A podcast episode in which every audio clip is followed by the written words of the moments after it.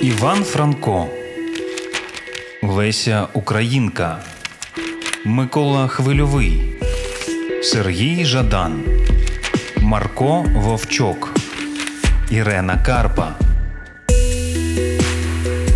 Непрочитане. Непрочитане.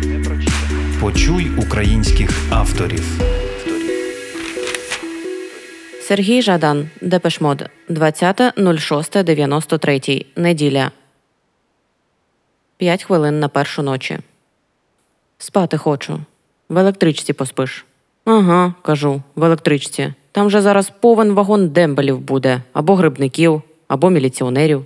Повен вагон міліціонерів? скептично перепитує Вася. Ну, не знаю, не знаю. Ладно, пішли. Кажу, і ми збираємось виходити. Какао відчиняє нам двері. Ви зрозуміли? перепитує до кінцевої. Там пересядете, вийдете на вузловій, і там вже зовсім поруч пару годин, додає він і соває нам якусь брошуру. Що це за гівно? питається Вася. Візьміть, каже какао, і хай откровення Господнє буде з вами. От мудак, говорить Вася, вже коли двері за ним зачиняються. Ага, кажу, мудак. Ми спускаємось вниз, і вже на першому поверсі біля ліфта бачимо тіло собаки. Собака, кричу я. Слухай, він, здається, таки помер. Да почекай, заспокоює мене Вася, підходить до собачого тіла і перевертає його догори обличчям. Собака весь зариганий, але ще живий, ще б трішки, і він би, мабуть, таки помер. Захлинувся би власними ригаками. Справжній тобі Гендрікс. Що тут скажеш? Як би він потім перед господом постав би зі своїми білими шнурівками на військових черевиках і весь обриганий? Ми його підіймаємо. Собако, говоримо, собако, прокидайся. Він приходить до тями, навіть пізнає нас. Я заблукав, каже. Вийшов, водяру купив, повернувся. А куди йти, не знаю. Сидів тут, чекав, що хтось із вас вийде. А водяра де? питається Вася.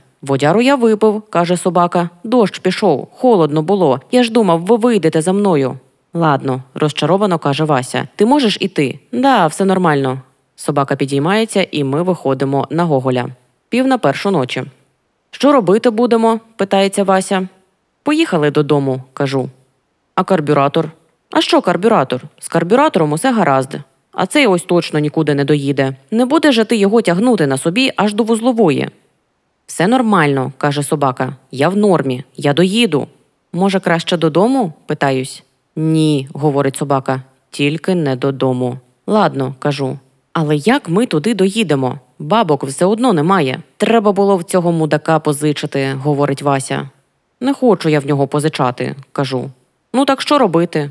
Слухай, раптом каже собака, тобі ж Маруся щось за Молотова давала. Точно, кажу. Я зовсім забув. Я лізу до кишені і дістаю звідти досить таки нормальну двадцятку. Прикол кажу. У нас, виявляється, є купа грошей, тільки треба їх десь поміняти і при цьому відразу не витратити. За 15 хвилин перша ночі. Ми здаємо нашу двадцятку в кіоску неподалік і ще навіть не встигаємо перерахувати суму в національному грошовому еквіваленті, як на нас натрапляє наряд. Навіть документи не запитали. Колообіг води в природі. 25 хвилин другої ночі. Синок, Миколо Івановичу. Я ж тобі казав, щоб такого більше не було. Миколо Івановичу, я зараз поясню. Що ти мені, блядь, поясниш? Миколо Івановичу. Ладно, каже Микола Іванович патрулю. Я їх забираю. Це з тобою? питається він у мене і показує на Васю з собакою. Зі мною кажу, зі мною. І цей обриганий, показує він ще раз на собаку, з тобою. Зі мною кажу. Ну, ладно, пішли до мене, я їх забираю, каже він ще раз патрулю. Поговорю з ними в моєму кабінеті, ясно? Товаришу капітан, каже патруль, ми ж їх типу для плану. Пішли нахуй, каже їм Микола Іванович. Ясно? Ясно, печально каже патруль, і йде далі на полювання. План все таки. Значить, так. Ви двоє сидіть тут, в коридорі, і чекайте. А ти, показує він на мене, за мною. Добре, кажу я, і заходжу до завішаного агітацією кабінету. Скільки у вас тут плакатів? кажу. Ти, блядь, мені ще поговори, нервує Микола Іванович. Ти мені ще поговори. Я тобі, блядь, дам плакати. Я тобі що казав? Потрапиш мені на очі, вб'ю. Казав? Казали. Ну, Миколо Івановичу, що? Вибачте, я не збирався сьогодні пити. Ви розумієте, ми просто з поминок. Звідки? З поминок. З яких поминок? Декан, видушую я з себе. Що? Декан, кажу я. Помер в п'ятницю. Сьогодні хоронили. Ми допомагали на цвинтарі. Знаєте, там яму викопати, тіло присипати. Серйозно? розгублено питається Микола Іванович. Ага. А без шнурівок чому ходиш? Так ви ж забрали Миколу Івановичу. Микола Іванович довго і печально мовчить, але шнурівок не повертає. Ех, синок, синок, що ж мені з тобою робити? Не знаю, кажу. Бабок немає, декан помер. Як його хоч звали, твого декана? А хір його знає. Як? Ну, у нього прізвище таке було, знаєте, розумію, задумливо каже Микола Іванович. І що за країна така блядська? раптом каже Микола Іванович. Народ мре, як мухи. В мене син в реанімацію потрапив. Як в реанімацію? питаюсь. Та він, виявляється, три дні тому вночі поліз в аптеку. Каже, що за вітамінами. Ну, я то знаю, за якими вітамінами. Мене не обдуриш з моїм то досвідом. Ну, ось, поліз гівнюк малий через квартирку, набрав там якихось таблеток, зжер цілу упаковку, а коли ліз назад, його вирубало, так у квартирці і застряг. О, господи, кажу. Да. Микола Іванович задумливо розглядає агітацію за моєю спиною. Зранку народ в аптеку прийшов, бачать, він висить у квартирці і не дихає. Ну вони злякались, думають, все, помер хлопець, коли до нього, а він дихає. Здорово, кажу. Що здорово? Він коли назад ліз, щось там собі вивихнув, а на ньому ще й куртка була. Уявляєш, моя куртка, одним словом, він застряг. Ні туди, ні сюди, а його при цьому ще й ковбасить. Ну і що? Ну, вони викликали швидку. Швидка каже: ми його звідти не витягнемо. Він поріжеться або задушиться. Так що робити? питають вони у швидкої. Що робити? кажуть, сам не випаде. Так його ж ковбасить, кажуть ті. Ковбасить, каже швидка. Ну так підгодовуйте його потрошку, щоб він там зовсім не кінчився. А ці придурки, уяви, справді почали його підгодовувати. Ну йому, уйобку малолітньому, ясна річ, більше нічого і не треба. Він і не думав звідти вилазити. Уявляєш, висиш собі в чужій курці, а тебе при цьому ще й наркотиками годують. Класно, кажу. Да, говорить Микола Іванович. Що класно? Він же щеня навіть імені свого не назвав. Я з чергування приходжу, а моя кричить: син пропав. Уявляєш? Добре, що вони в нього в кишені наступного дня моє посвідчення знайшли. А що вони по його кишенях лазили? питаюсь. Таблеток шкода стало, я так думаю. Одне слово, наступного дня, вже десь під вечір, вони мене знайшли. Ну, ми разом його і витягли. Так це він в реанімацію вже після вас потрапив? Ти що? насторожується Микола Іванович. Думаєш, я його бив? Та ні, що ви? Я його взагалі ніколи не бив. Мені впадло його бити.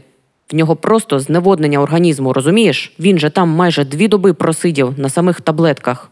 Нічого собі, кажу. Да, задумливо додає Микола Іванович. П'ять хвилин на третю ночі. Ти що, його знаєш? Так, зустрічались колись. Ну і знайомі у тебе. Скажи спасибі, що взагалі відпустив. Сиділи б зараз в камері. Ще й коньяк останній забрав. Як ми тепер, без коньяку? В тебе все одно печія від нього. Ладно, поїхали вже куди-небудь, а то тут просто якась комендантська година. І Вася відтягує мене від входу до роведе. Почекай, кажу я, мені відлити треба. Потім нервує Вася, потім віділлєш. Не можу, кажу я, відходжу за ріг сірої будівлі, начиненої газовими камерами, і ще навіть не встигаю зробити свою чорну справу, як звідкись із-за рогу вибігає Микола Іванович, мчить кудись, але все-таки помічає мене, печально киває головою. Ех, говорить, синок, і біжить собі кудись у ніч. Друга година 35 хвилин. До вокзалу ми доїжджаємо без пригоди. Таксист усю дорогу крутить носом і провітрює салон. Обриганого собаку це нервує, але ми його стримуємо. Біля приміського собака починає кричати, що нічого цій суці платити не треба, що він на нас, мовляв, погано дивився всю дорогу. Ага, кажу я собаці, зурочив він тебе. Ладно, заспокойся. Водій наляканий. Вася теж заспокоює собаку. Ми платимо, скільки там треба, і йдемо на вокзал. Третя година 45 хвилин. Електричка повільна, повільна, вагони холодні й порожні. Підлогу видно, хтось щойно помив. Власне, не помив, а щедро полив холодною брудною водою. Нас трусить. На вокзалі ми попросили собаку збігати купити в кіоску щонебудь пожерти. Собака купив дві півторалітрові пляшки мінералки, тож він їх тепер і тримає. Ми сидимо в порожньому холодному вагоні. Ні тобі грибників, ні дембелів, навіть міліції немає. Вся міліція зараз виконує план десь у своєму київському районі, де ще залишилися в живих бодай якісь люди, бодай хтось, кого можна затягнути до газової камери. Ми пережили свою комендантську годину і вперто намагаємось тепер виїхати кудись в нікуди, хоча б кудись. Лише діти снують вагоном. Ми ще тільки зайшли. Вони вже сиділи в нашому вагоні. Вони приїхали в ньому звідкись із депо. Нас із Васею вони точно б не злякались. Вони, здається, взагалі нічого не бояться. Таке враження, що вони все вже в своєму житті пережили, включно зі смертю. Ну але, побачивши незадоволеного обриганого собаку, вони застрьомались і збились докупи. Ви звідки? питається Вася. І вони починають щось розповідати, що, мовляв, тут і живуть в електричці, ночують у вагонах, особливо тепер, коли дощі катаються до кінцевої, потім повертаються назад у місто. Інколи ночують в міліції, але міліція їх зазвичай відпускає, щоб вони не нанесли їм в камери різної зарази. Так і живуть. Непогано, до речі, живуть, не найгірше. Вони врешті здіймаються і йдуть до сусіднього вагону. Це для них ніби як перейти із кухні до вітальні, окупували потяг і катаються одним і тим самим маршрутом, як заведені або прокляті. Я пробую заснути, але мене весь час викидає зі сну, ніби невдалого серфінгіста із хвилі, і я починаю тихо стогнати. Тобі що, погано? питається Вася. Щось нирки ниють. Да, розтрясло тебе. Ага, розтрясло. А як же? Розтрясло.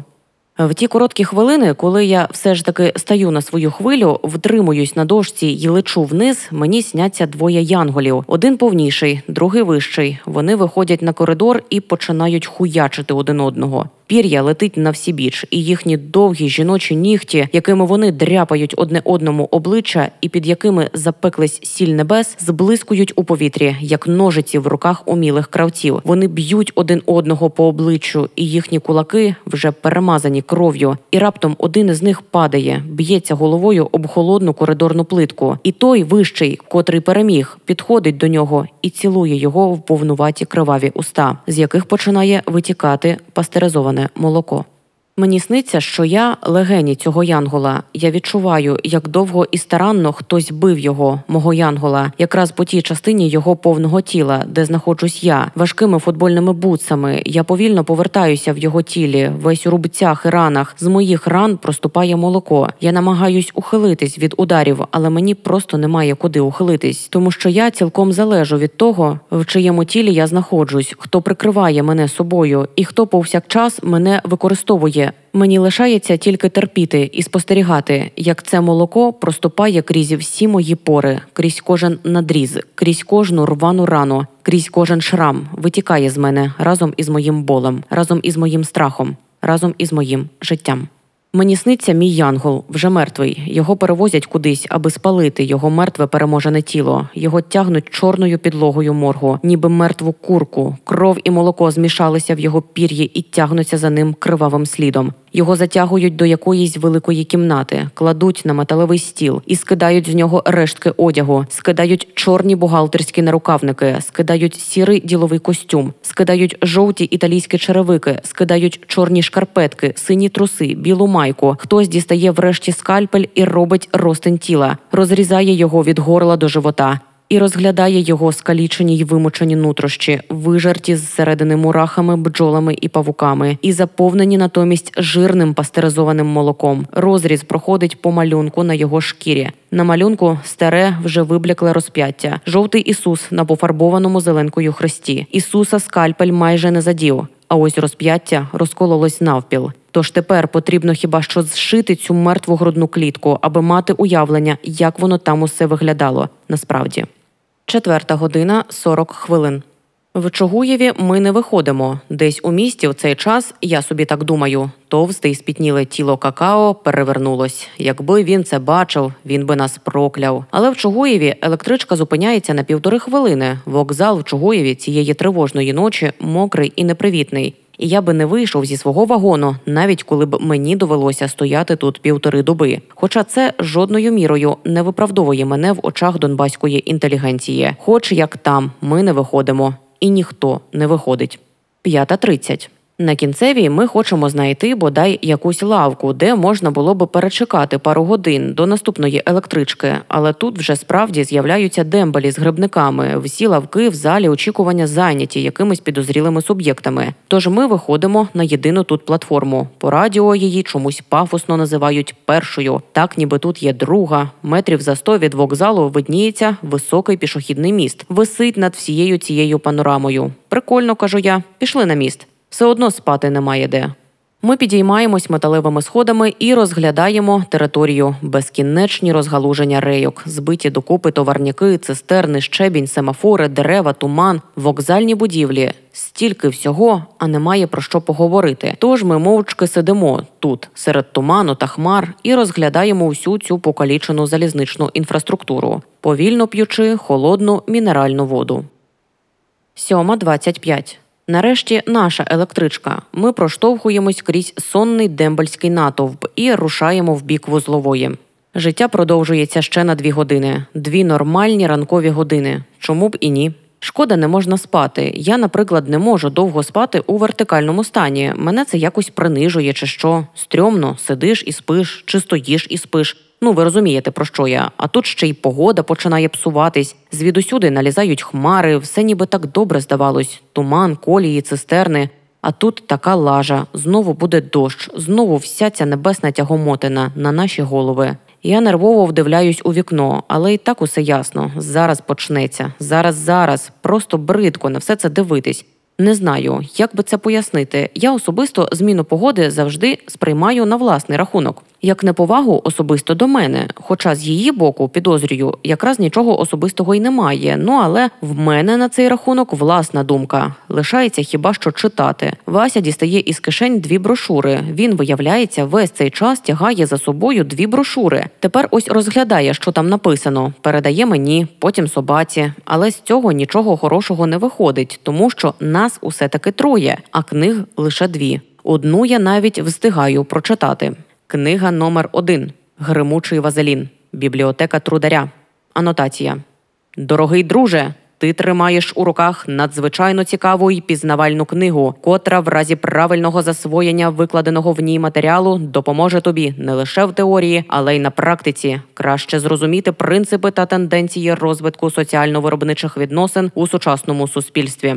Розроблена і написана гуманітарно-технічним відділом Донецького обкому партії. Книга ця стане кращим другом і порадником тобі на перших порах твого долучення до непорушних процесів діалектики і перманентного розпаду капіталу. Прозірливо передбаченого товаришем Троцьким ЛД рекомендується для домашнього читання, а також колективного вивчення у професійно-технічних гуртках, трудових колективах, місцях позбавлення волі, таборах праці та відпочинку для дітей середнього та старшого шкільного віку.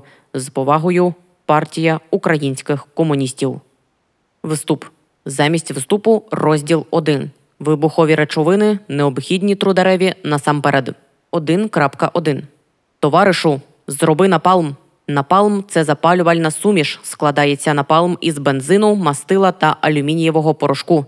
Інгредієнти, необхідні для виробництва напалму, можна й необхідно дістати на виробництві, в домашньому господарстві чи вкрасти. Поради щодо виготовлення. Товаришу, запалювальна суміш використовується для знищення живої сили та технічних засобів противника краще живої сили. Разом із тим, напалм легко пропалює навіть броню танка, якщо він у противника є. При цьому виготовити напалм може кожен школяр, оскільки напалм, як ти вже дізнався, це всього лише суміш бензину, дві треті, лаку чи мастила, одна третя, та алюмінієвого порошку. Що більше алюмінієвого порошку, то більша пропалювальна потужність. Пам'ятай про це найбільше використовується в якості палива для бойових вогнеметів чи запалювальних бомбах. Примітка: якщо в тебе є бойовий вогнемет, рекомендуємо використовувати саме цю суміш. Бойовий вогнемет можна й необхідно дістати у військових частинах, домашньому господарстві чи відбити у вартових. 1.2. Товаришу, приготуй магнієву вибухівку. Магнієва вибухівка це вибухова речовина середньої потужності. Вона складається з магнієвого порошку або стружки та марганцівки. Марганцівка в тебе є. а магнієвий порошок або стружку можна і необхідно знайти в цехах, на складах чи в торгівельних закладах народно-господарського профілю. Можна вкрасти. Поради щодо виготовлення. Товаришу, щоб виготовити магнієву вибухівку, потрібно змішати три чверті порошку, стружки, магнію з одною чвертю марганцівки, співвіднести залежно від обсягу. Не шкодуй марганцівки, товаришу. Суміш вибухає внаслідок дії відкритого полум'я впродовж кількох секунд від 2 до 10. Під час вибуху виникає яскравий магнієвий спалах, набагато яскравіший за фотоспалах, і утворюється велика кількість білого диму. Примітка: в жодному разі не можна дивитись на спалах. З-за поганого збігу обставин ти можеш повністю осліпнути. В принципі, на фотоспалах краще теж не дивитись, хоча це і створює певні проблеми при фотографуванні. Навіть у невеликих кількостях магнієва вибухівка дуже небезпечна. Скажімо, аерозольний балончик, наповнений нею, здатен розірвати на дрібні кольорові шматочки людину, якщо та знаходиться ближче як за 2 метри від вибухівки. Якщо ж далі, то просто вб'є. 1.3. Товаришу, зроби коктейль Молотова. Коктейль Молотова це не справжній коктейль, це запалювальна суміш. Коктейль складається з бензину та мастила. Поради щодо виготовлення. Ця запалювальна бомба за вдалих обставин спричиняє запалювання об'єкта.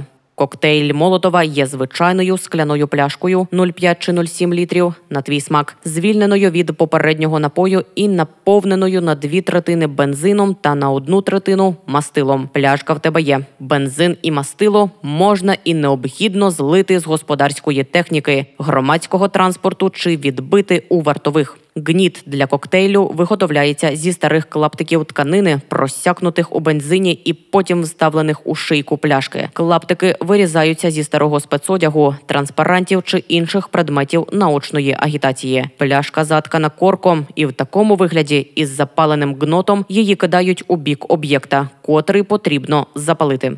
Бомба запалює об'єкт, розбиваючись об його поверхню. Ворог не в стані загасити це полум'я водою. Примітка. При виготовленні та запалюванні будь обережний, слідкуй, аби корок щільно закривав пляшку і не давав можливості утворюватись парам бензину, котрі можуть спричинити достроковий вибух. Бомба не надається до запалювання нетвердих предметів, оскільки не може об них розбитись. Пам'ятай про це при виборі об'єкта. 1.4. Товаришу, скористайся гримучим вазеліном. Гримучий вазелін це вибухова речовина. Гримучий вазелін складається з вазеліну і бензину. Поради щодо виготовлення.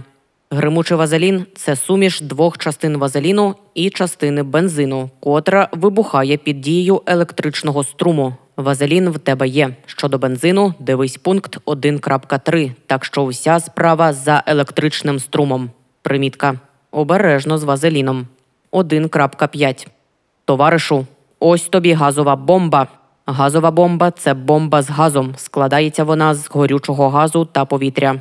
Поради щодо виготовлення. Газова бомба використовується для знищення живої сили противника, оглушування, контузія, дезорієнтація. Найпростіша газова бомба складається з пляшки з газом і повітрям, що змішані в певній пропорції. Дивись нижче. Використовується при демонстраціях, пікетах, голодуваннях під час проведення мітингів, майовок, виборів та інших свят трударів. Пропорції. Природний газ 4,7 до 15, ацетилен 2,5 до 81, пропан 2,2 до 10, бутан 1,9 до 9. 1.6. Товаришу, приготуй пластикову вибухівку. Пластикова вибухівка це тобі потужна вибухова речовина. Складається вона з хлористого калію і, що найважливіше, вазелину. Поради щодо виготовлення. Для виготовлення пластикової вибухівки необхідно змішати добре подріблений хлористокислий калій із вазеліном і ретельно перемішати. Хлористокислий калій можна і необхідно дістати на хімічних підприємствах, в хімічних лабораторіях та безпосередньо в хіміків. Вкрасти його важко. З вазеліном ти, сподіваємось, вже розібрався. Для використання виготовлену речовину необхідно добре просушити. Потрібен детонатор. Подумай про це. Примітка. У висушеному стані ця вибухова речовина стає чутливою до ударів. Навіть падіння її з рук на підлогу може спричинити детонацію. Не випускай її з рук, товаришу. 1.7 Товаришу, якщо ти не можеш всього цього зробити, не біда. Зроби собі просто порох. Порох це слабка вибухова речовина. Складається він із калієвої селітри 85%, вугілля 12% та сірки 3%. Поради щодо виготовлення. Все змішати. Примітка. Без приміток. Розділ 2. Вибухові речовини необхідні трудареві в другу чергу. 2.1. Товаришу, зроби собі французький амонал. Французький амонал це слабка вибухова речовина. Складається він з стеаринової кислоти, аміачної селітри та алюмінієвого порошку. Поради щодо виготовлення. Французький амонал це суміш аміачної селітри 86%, стеаринової кислоти 6% і порошку алюмінію 8%. За своїми вибуховими властивостями речовина гірша за вітчизняний амонал. Вибухає лише у стиснутому вигляді. Але якщо у тебе є можливість використати детонатор, це все змінює. Примітка потребує детонатора 2.2. Товаришу, тритруол. Тритруол це потужна вибухова речовина, що зазвичай складається із тетрилу 75% та толу 25%. Поради щодо використання. Ця вибухова речовина наділена потужною вибуховою силою і є надзвичайно небезпечною. Використовується для руйнування будівель в артилерійських снарядах, для підривів на залізниці та при інших будівельних роботах. Примітка. Детонатор 2.3. Товаришу, не впадай у відчай. Є ще аматол. Аматол це також потужна вибухова речовина. Аматол складається з аміачної селітри 80% та толу 20%. Поради щодо виготовлення. Ця вибухова речовина наділена потужною вибуховою силою і є надзвичайно небезпечною. Використовується для руйнування будівель в артилерійських снарядах та бомбах. І просто так. Примітка. Утворює небезпечні сполуки з міддю та латунню. 2.4. Товаришу, зробино астроліт. Астроліт це потужна вибухова речовина. Складається вона з аміачної селітри 66% та гідрозілу 33%. Поради щодо використання. Вітаємо тебе! Це найпотужніша з усіх відомих вибухівок. Астроліт наділений надзвичайно потужною вибуховою силою в 20 разів потужніший за тротил. Швидкість детонації 9 км на секунду. При всій своїй потужності не використовується, наприклад, військовими, оскільки деструктурується протягом 4 днів із моменту виготовлення. А виготовити його при цьому може кожен школяр, котрий знає інгредієнти. Інгредієнти: аміачна селітра використовується в народному господарстві. Гідрозіл використовується в ракетобудуванні, фармацевтиці та народному господарстві. Для того, щоб зробити астроліт, необхідно змішати аміачну селітру та гідрозіл у співвідношенні 2 до 1. Примітка. Інгредієнти надзвичайно токсичні, тримати їх у руках небезпечно для життя, але випустити їх з рук небезпечно ще більш. 2.5. Товаришу, зроби гримучу ртуть. Гримуча ртуть це потужна вибухова речовина. Виготовляється вона з азотної кислоти, ртуті та спирту. Поради щодо виготовлення. Виготовлення цієї вибухівки є небезпечним для життя, причому не лише твого, тому краще її взагалі не виготовляти. Все ж для виготовлення потрібно змішати азотну кислоту, ртуть і спирт. Отримана суміш заливається у пляшку, і тепер, якщо ти раптом цю пляшку розіб'єш, пролунає фантастичний вибух. Спробуй як-небудь, зроби це. Примітка. Дуже небезпечно, навіть якщо ти не розіб'єш пляшку, все одно отруєшся випарами ртуті. Насмерть. 2.6. Товаришу, ось іще одна штука. Нітрогуанідин. Штука ця складається із сірчаної кислоти та нітрату гуанідину. Поради щодо виготовлення. Сірчана кислота повинна мати концентрацію не менш як 95%. В Вимальовану кружку наливається сірчана кислота. Кружка ставиться на сніг або на кригу. В кружці поступово розчиняється нітрат гуанідину. При цьому температура розчину не повинна підійматись вище за 10 градусів Цельсія. Після розчинення нітрату гуанідину суміш втратить свою прозорість і стане схожою на молоко. Товаришу, це не молоко. Тепер суміш виливається в холодну воду з кригою. Після цього потрібно почекати, поки всі кристали гуанідину розчиняться. Потім суміш фільтрується і ретельно промивається. Примітка дуже небезпечно. До того ж, ця вибухівка надзвичайно чутлива до тепла. Не грій її. 2.7. Товаришу, зроби собі терміт. Терміт, товаришу, це запалювальна суміш. Робиться терміт із оксиду заліза, порошку алюмінію та сірки. Поради щодо виготовлення. Металічна суміш, котра при згоранні дає дуже високу температуру близько 3000 градусів Цельсія. Цю властивість можна використовувати для виготовлення потужних запалювальних бомб. Розумієш, до чого ми ведемо? Для виготовлення терміту потрібно просто змішати 75% оксиду заліза, іржі і 25% алюмінію. Сам терміт запалюється при досить високій температурі, тому до нього додають сірку, котра при запалюванні дає температуру достатню для запалювання терміту. Примітка. Ось для чого нам сірка. 2.8. Товаришу. Супертерміт, товаришу, це також запалювальна суміш, а складається вона з бензину, мастила, порошку, алюмінію та оксиду заліза іржі. Поради щодо виготовлення. Ця запалювальна суміш горить із дуже високою температурою, здатною розплавити майже будь-який метал. Температура горіння майже така, як і в терміту. Дуже небезпечна річ, щоб ти знав. Тим не менше, що особливо приємно виготовити її також може кожен учень. Інгредієнти: бензин 44%, мастило 20%, оксид заліза 16%, порошок алюмінію 20%. Примітка: не кожен учень здогадується про свої можливості. Пам'ятай про це, товаришу. Розділ 3. На замітку Трудареві. Як виготовити домашню бомбу, не привертаючи до себе уваги антинародного режиму.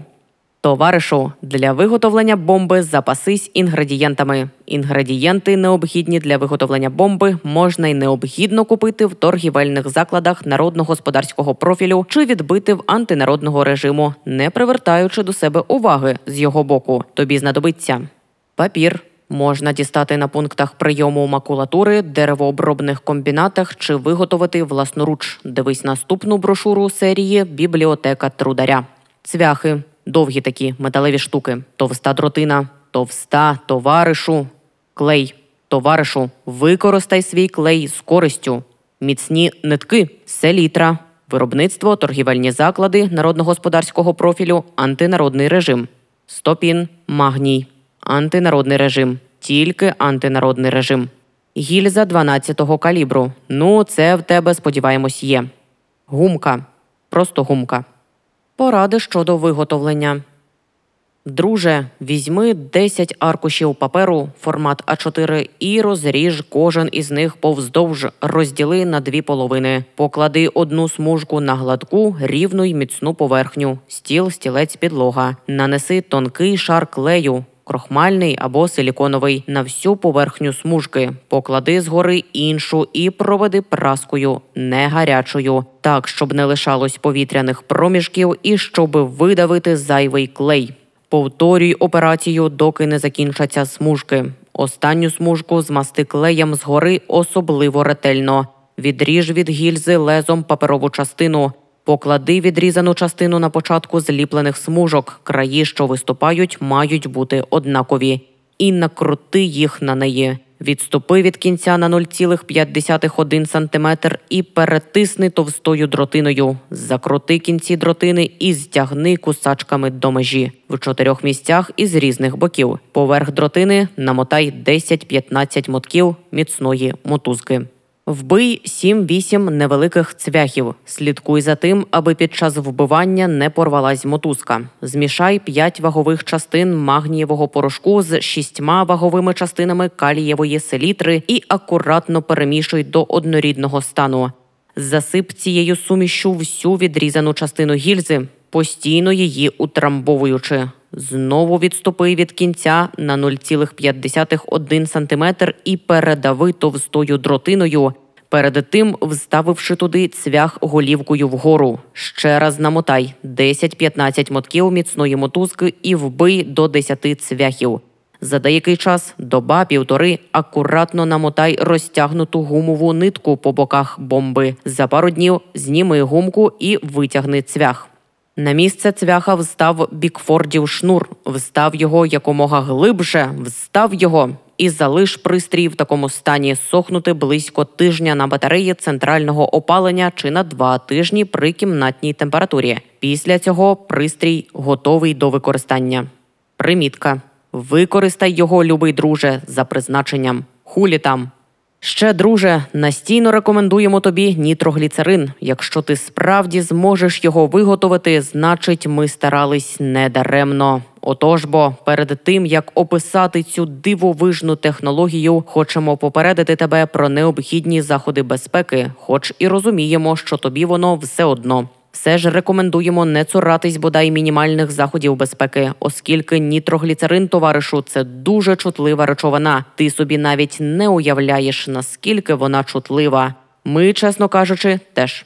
Радимо тобі працювати з такими кількісними показниками, котрі тут наводяться. Принаймні, якщо тебе й розірве, то можна буде хоча б зібрати твої пролетарські шматки докупи. Отож, до справи, товаришу. Налий до 75 мл мензурки, 13 мл азотної кислоти, що димить 98%. Помісти мензурку до відра з кригою і дай їй охолонути до температури нижчої за кімнатну. Коли азотна кислота охолоне, додай потрійний об'єм сірчаної кислоти 99% 39 мл. Кислоти змішуй дуже обережно, не припускайся їхнього розливання. Після цього потрібно знизити температуру розчину до 10-15 градусів Цельсія, додаючи кригу. Додай гліцерин. Робити це потрібно дуже обережно за допомогою піпетки, доки вся ця поверхня рідини не вкриється шаром гліцерину. Нітрування дуже небезпечна стадія. Під час реакції виділяється тепло, тому підтримуй температуру на рівні 30 градусів Цельсія. Якщо вона почне підійматись, відразу ж охолоджуй суміш. Перші 10 хвилин нітрування суміш необхідно обережно розмішувати, намагаючись не торкатися стінок. При нормальній реакції нітрогліцерин утворює шар на поверхні. Після успішного нітрування рідину з мензурки необхідно дуже обережно перелити до іншої ємкості з водою. Нітроглицерин повинен осісти на дно. Злий скільки зможеш кислоту, не змішуючи її з нітрогліцерином, і за допомогою піпетки перенеси його в розчин бікарбонату натрію питної соди. Рештки кислоти будуть нейтралізовані. За допомогою піпетки відділи нітрогліцерин. Для того, аби перевірити виготовлений продукт, помісти маленьку крапельку на металеву поверхню і підпали. Якщо виживеш, то побачиш, що нітрогліцерин спалахує чистим блакитним полум'ям. Отриману порцію рекомендуємо переробити на динаміт, оскільки нітрогліцерин падла має погану здатність вибухати без жодної на те причини. І пам'ятай, вони дуже б хотіли, аби ти всього цього не робив. Можливо, сам ти робити цього теж не хочеш, але знай, що насправді всі бомби поділяються на дві категорії: ті, які кидаєш ти, і ті, які кидають в тебе.